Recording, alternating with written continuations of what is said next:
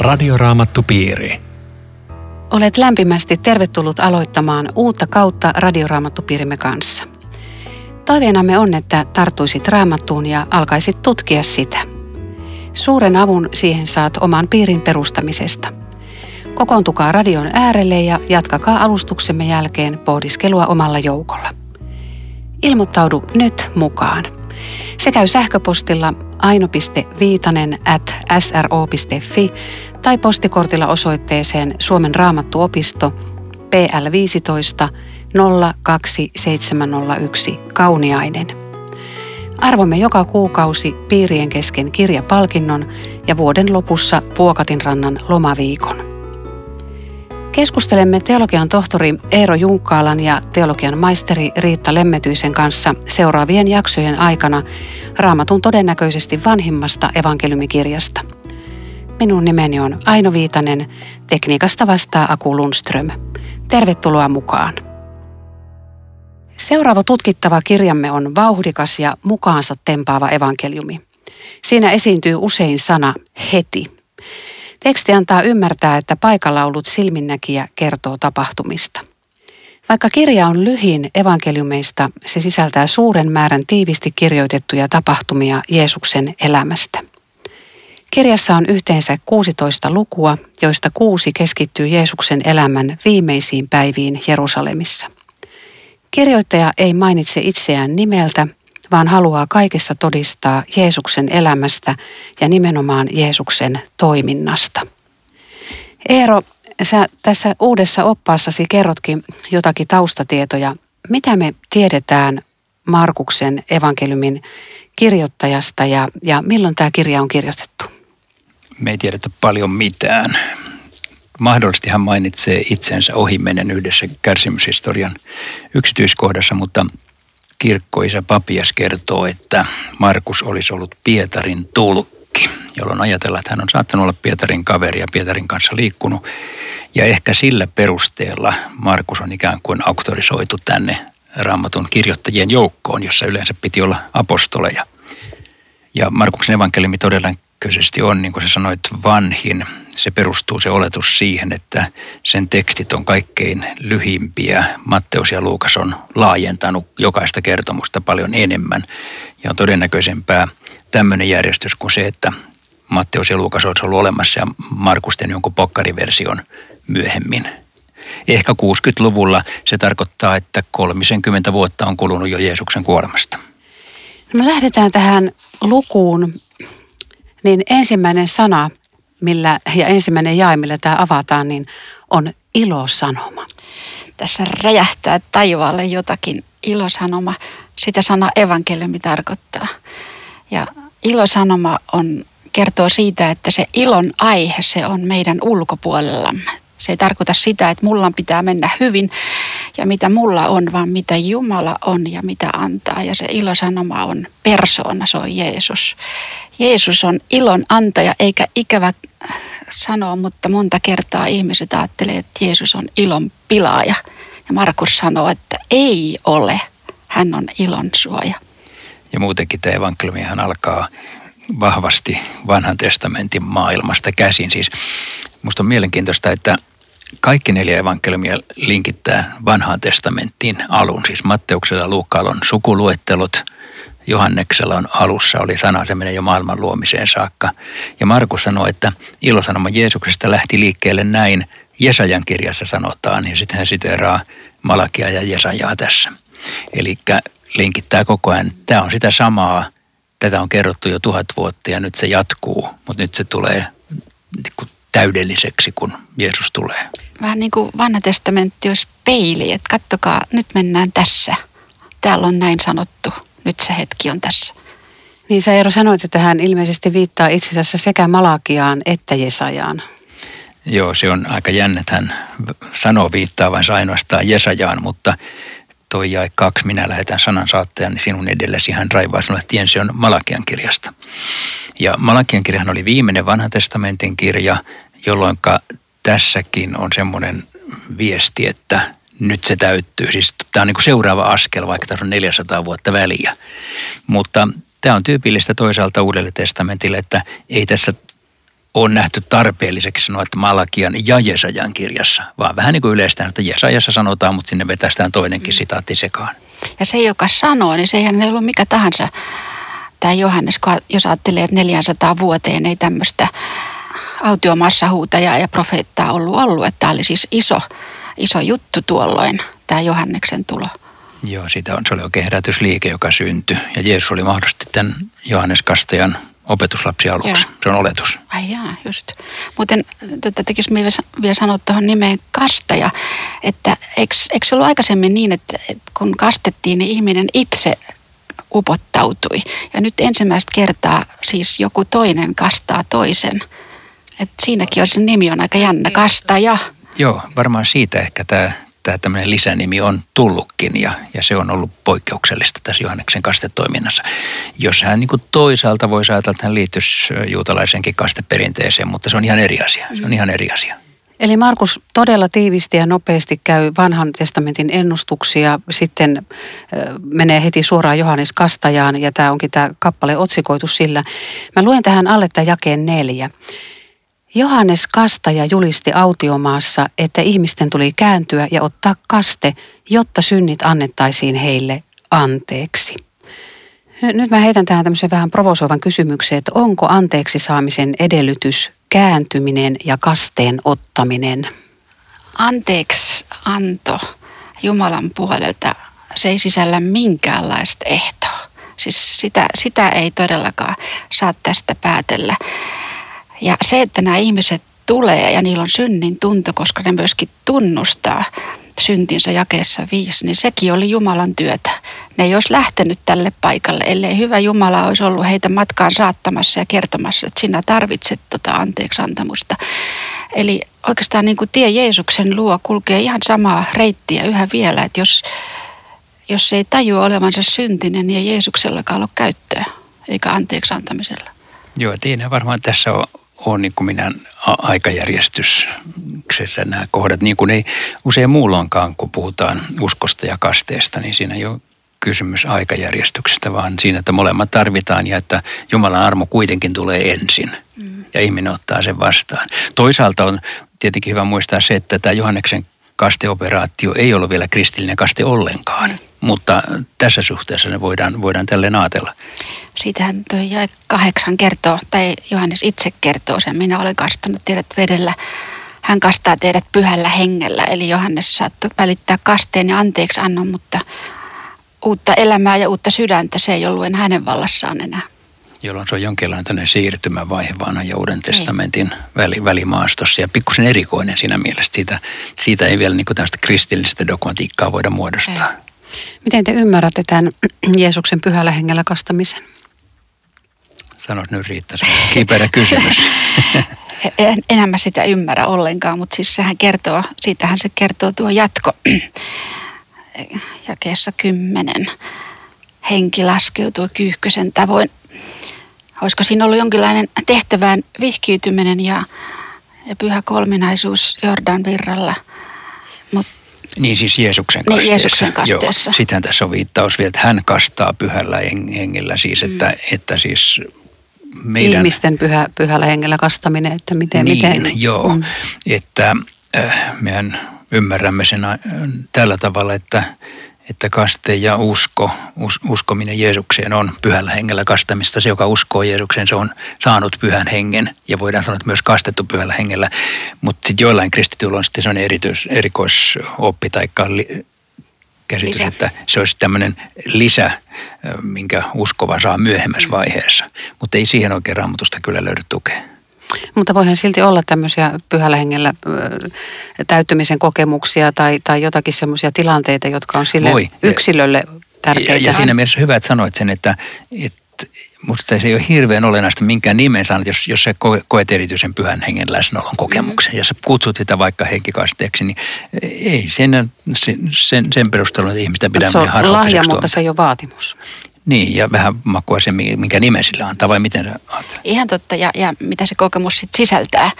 Että jollekin voi avautua joku Jumalan sanan kohta aivan vaikuttavana ja tuntuu, että koko pyhä henki on täyttänyt, mutta hei, mä ymmärsin jotain mm. aivan mahtavaa itselleni ja koko elämäni.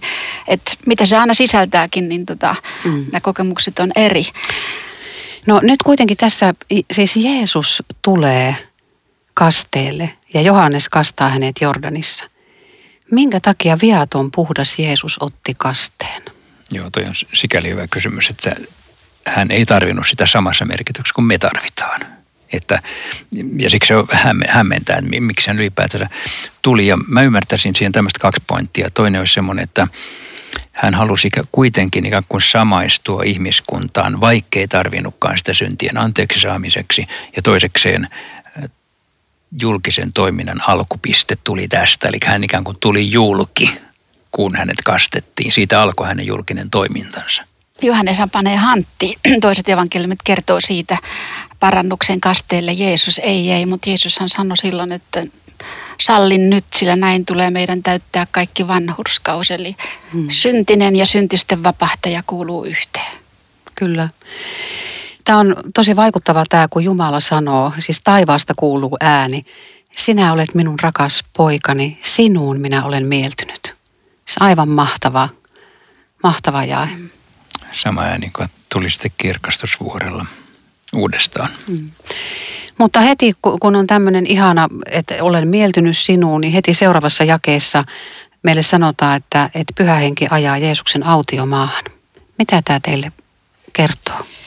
Se on jotenkin aika järisyttävä juttu, koska mehän ajatellaan, että kun pyhä henki tekee jotakin, niin jotain, jotain isoa tapahtuu. Eli, ja ihanaa. Niin, että pyhä henki tuli Jeesuksen päälle ja kaikkien ihmisten sydämet taipuivat hänen julistuksensa alla ja nyt on ihan jotain muuta autiomaahan.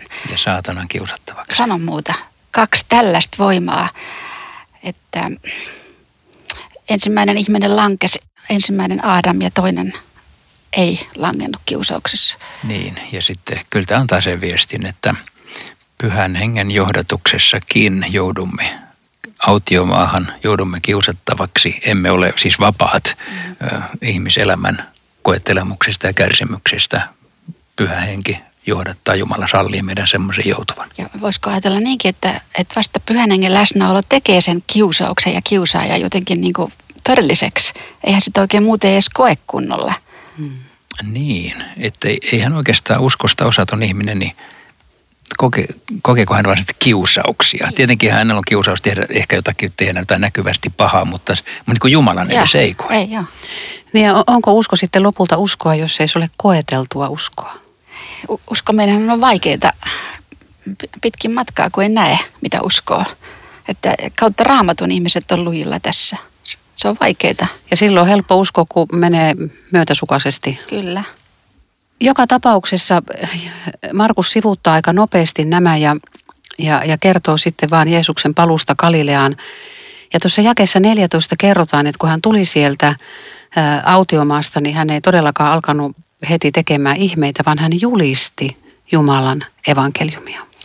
Niin, sanalla, sanalla hän työnsä alkoi.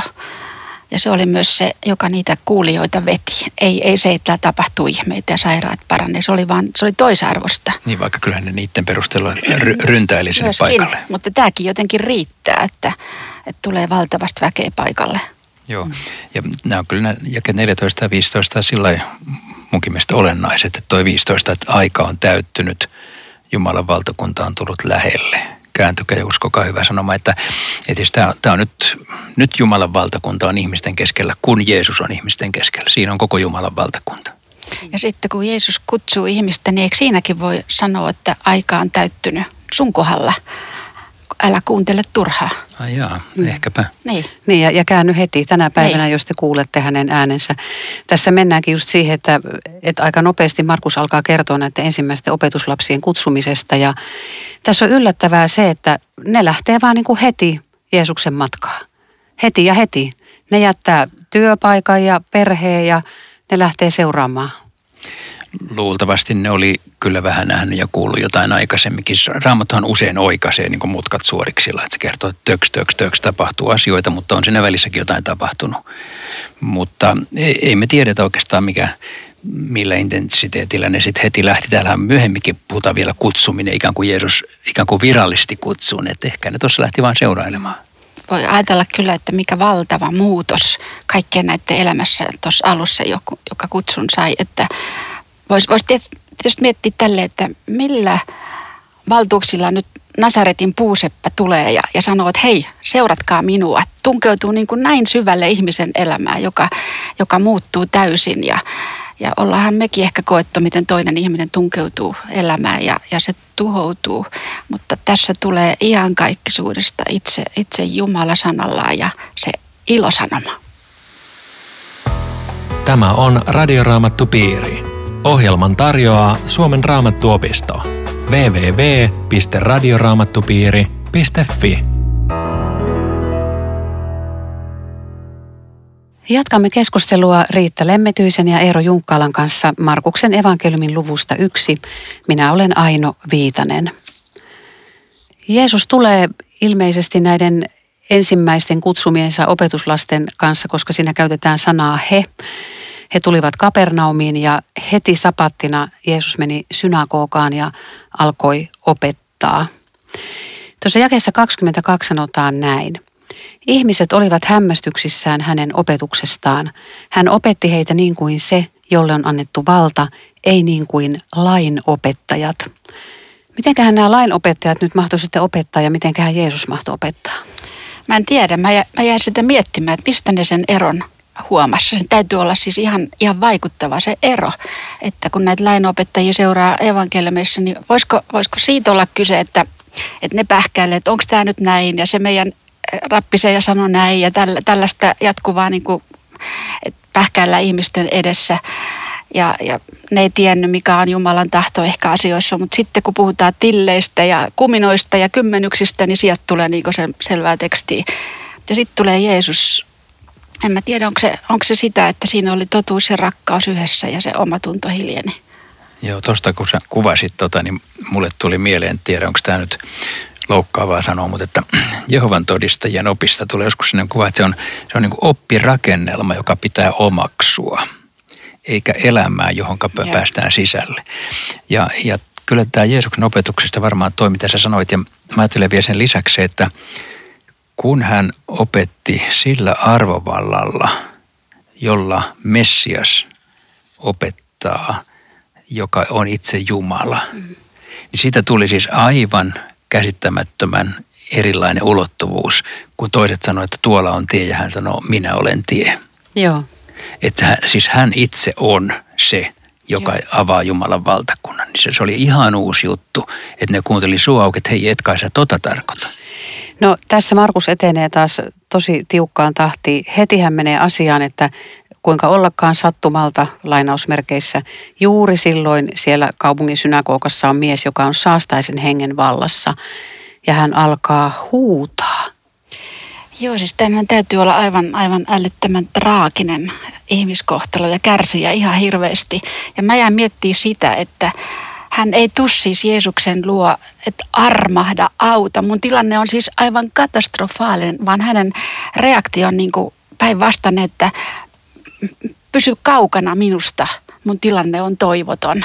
Eli, eli oikeastaan niin ihmisen paras auttaja ja ystävä, niin sille sanotaan, että, että väisty, älä, älä rupea mun kanssa operoimaan mitään. Ja, ja tällä kohtaa mä mietin sitä, sitä surua, kun ihmisille julistaa evankeliumia, niin monta kertaa se, se on se sama, sama tota, vastaus, että mitä sinä minusta tahdot, Jeesus Nasaretilainen. Ihmisen paras ystävä ja tämmöinen vastustus. Mm. Joo, mulle puolestaan tuli tästä mieleen se, kun mä oon ollut Afrikassa, jossa mä nyt en niin kuin koko ajan törmännyt tällaisiin kysymyksiin, mutta tuli aika usein puhetta niistä, että siellä niin kuin umpipakanuudesta tulevien ihmisten parissa niin oli tämmöisiä riivattuja, joita ajettiin ulos.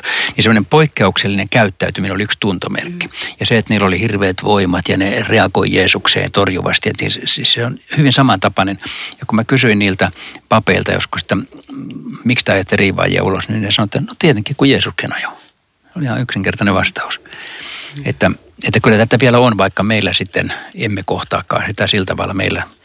No jossain kumminkin on, on tuotu esille sitä, että, että länsimaissakin alkaisi olla riivattuja ihmisiä enemmän. Mitä olette siitä mieltä? On Onko ihan teillä- mahdollista siis, että nimenomaan kun mitä uuspakanallisempaan maailmaan mennään, niin sitä, sitä enemmän. Mutta mä ajattelen, että tällä hetkellä demonit tulee toisenlaisissa vaatteissa meille. Ne tulee hienostuneemmassa muodossa niin, että me ei huomata sitä, kun ne ki- kiusaa meitä eri tavalla. Että eikä sitä niitä voida silloin heti ajaa uloskaan. Pahahan tunnisti Jeesuksen, minä tiedän kuka sinä olet Jumalan poika. Eli paljon ennen, ennen kuin Pietari tunnustaa ja opetuslapset, niin, Tämä on niin, oikein niin aika- paha tunnustaa Tämä on sen. aika, aika Eikö se jännä havainto.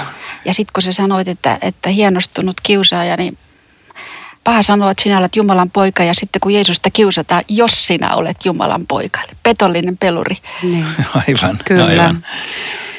No tässä alkaa nämä ihmeet ja merkit Jeesuksen messiaanisuudesta tulla esille.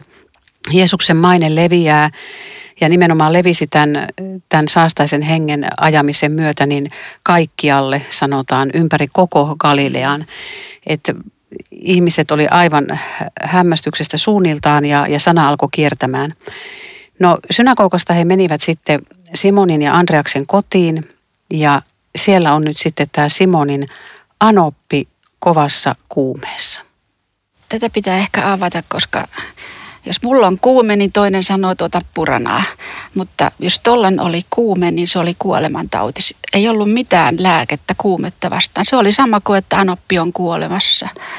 Ja, ja se, mikä mua eniten havahdutti, on se, että siinä samassa kodissa ja talossa seinän takana, jossa Jeesus, itse Jeesus asuu, on kuolemantauti. Eli se ei, ei, se tulee sielläkin, missä on Jumalan siunaus ja Jeesus väkevästi läsnä. Että jotenkin semmoinen hyvin, hyvin lohdullinen tieto, kun ton, ton lukee.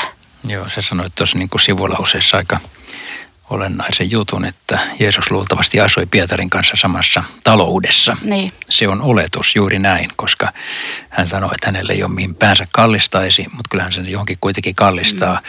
Niin ö, oletamme yleensä, että Pietarin kodissa oli yksi huone häntä varten. Ja kyllä tämä on, tämä on myös kaunis kertomus. Hän, hän koskettaa Hanoppia ja, ja suhtautuu siis vanhempaan ihmiseen hyvin kunnioittavasti. Sekin on tässä opetus. ja sitten sen Anopin kiitoskin on ihan tuossa vaan lyhkäisesti todettu, mutta kuume lähti ja hän alkoi palvella vieraitaan. Niin, se on niin kuin reaktio Kiitos, ihmisestä. Heti, heti touhuun mukaan vaan. Joo. Joo, ja, ja niin kuin vastauksena Jeesuksen niin palvelu, Joo. palveleminen, se on hyvä. Jakeessa 32 sanotaan, että auringonlaskun jälkeen Jeesuksen luo tuotiin kaikki sairaat ja pahojen henkien vaivaamat.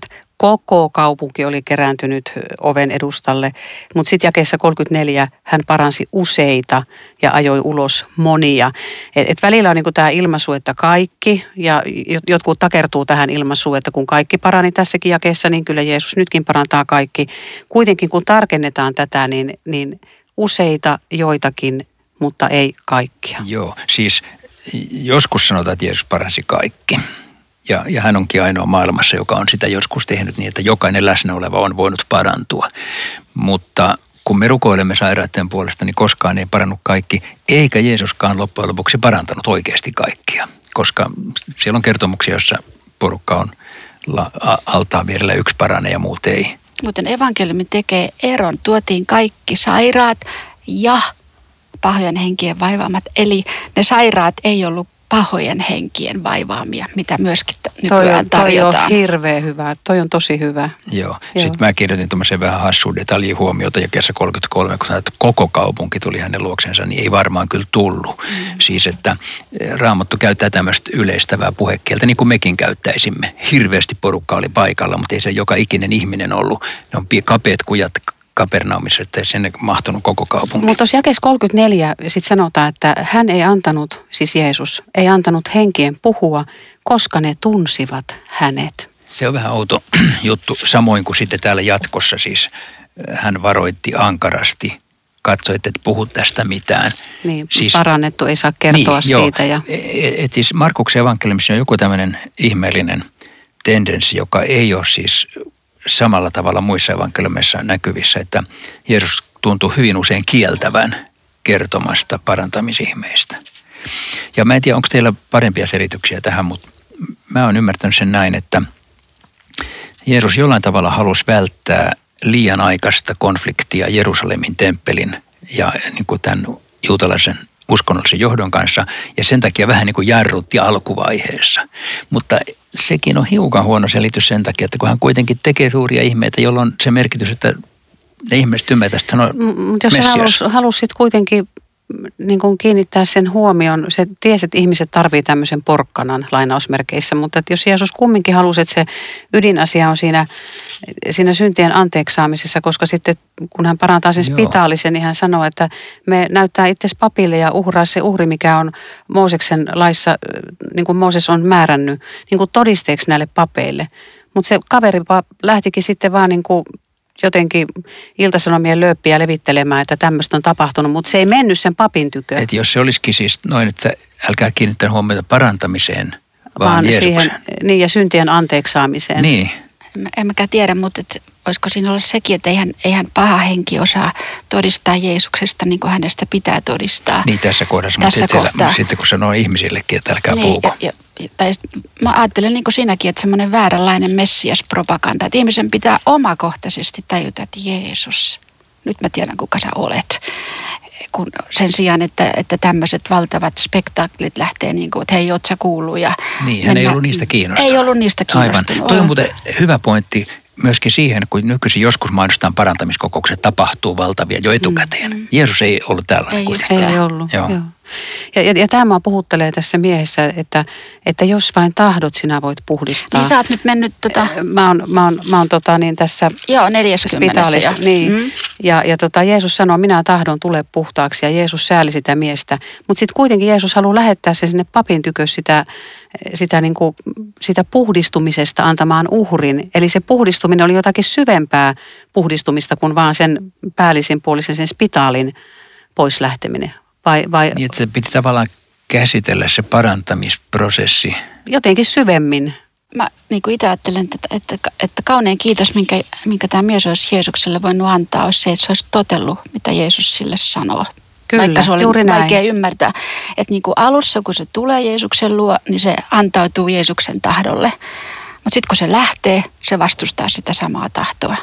Eli, eli, tota, eli se parantuminen ei auttanut sitä yhtään, sen sydän, sydän jäi jotenkin tota, niin, niin eikö jossakin ole ne kymmenen spitaalista ja sitten Jeesus kysyy, että tämä Joo. yksikö vain mm. palasi kiittämään. Joo. Että kun ihminen paranee, niin sitten se ei palakaan Jeesuksen tykö, se niin, lähtee. Tämä ei ollut oikein hyvä, että, että se tota, menetteli tällä lailla, kun Jeesus ei voinut julkisesti enää mennä. Niin. Se esti Jeesuksen työtä ja nyt olisi, varmaan se olisi ollut papeille siis iso juttu, jos tota, se olisi sen todistuksen sinne antanut, mutta se teki toisin. Mm. Joo. Joo, aika mielenkiintoista. Radioraamattupiiri. Näin me saatiin nyt kuitenkin Markuksen evankeliumi avattua. Kiitos mukana olosta. Lähetä meille kysymyksiä ja kommentteja Facebookiin tai sähköpostilla aino.viitanen.sro.fi. Johdataisitko Riitta meidät rukoukseen? Herra Jeesus, me kiitämme sinua, että sinä tulit maailmaan että sinä olet meidän syntisten vapahtaja. Että sinä haluat olla myöskin vapahtaja kaikille sille, mistä meidän ruumiimme ehkä nyt kärsii. Ja puhua myöskin hyvän sanasi sinne ja hyvän tahtosi mukaan. Kiitos Herra, että niin rakkaita kuin nämä ihmiset ovat olleet sinulle, yhtä rakkaita olemme mekin. Amen. Radioraamattupiiri. www www.radioraamattupiiri.fi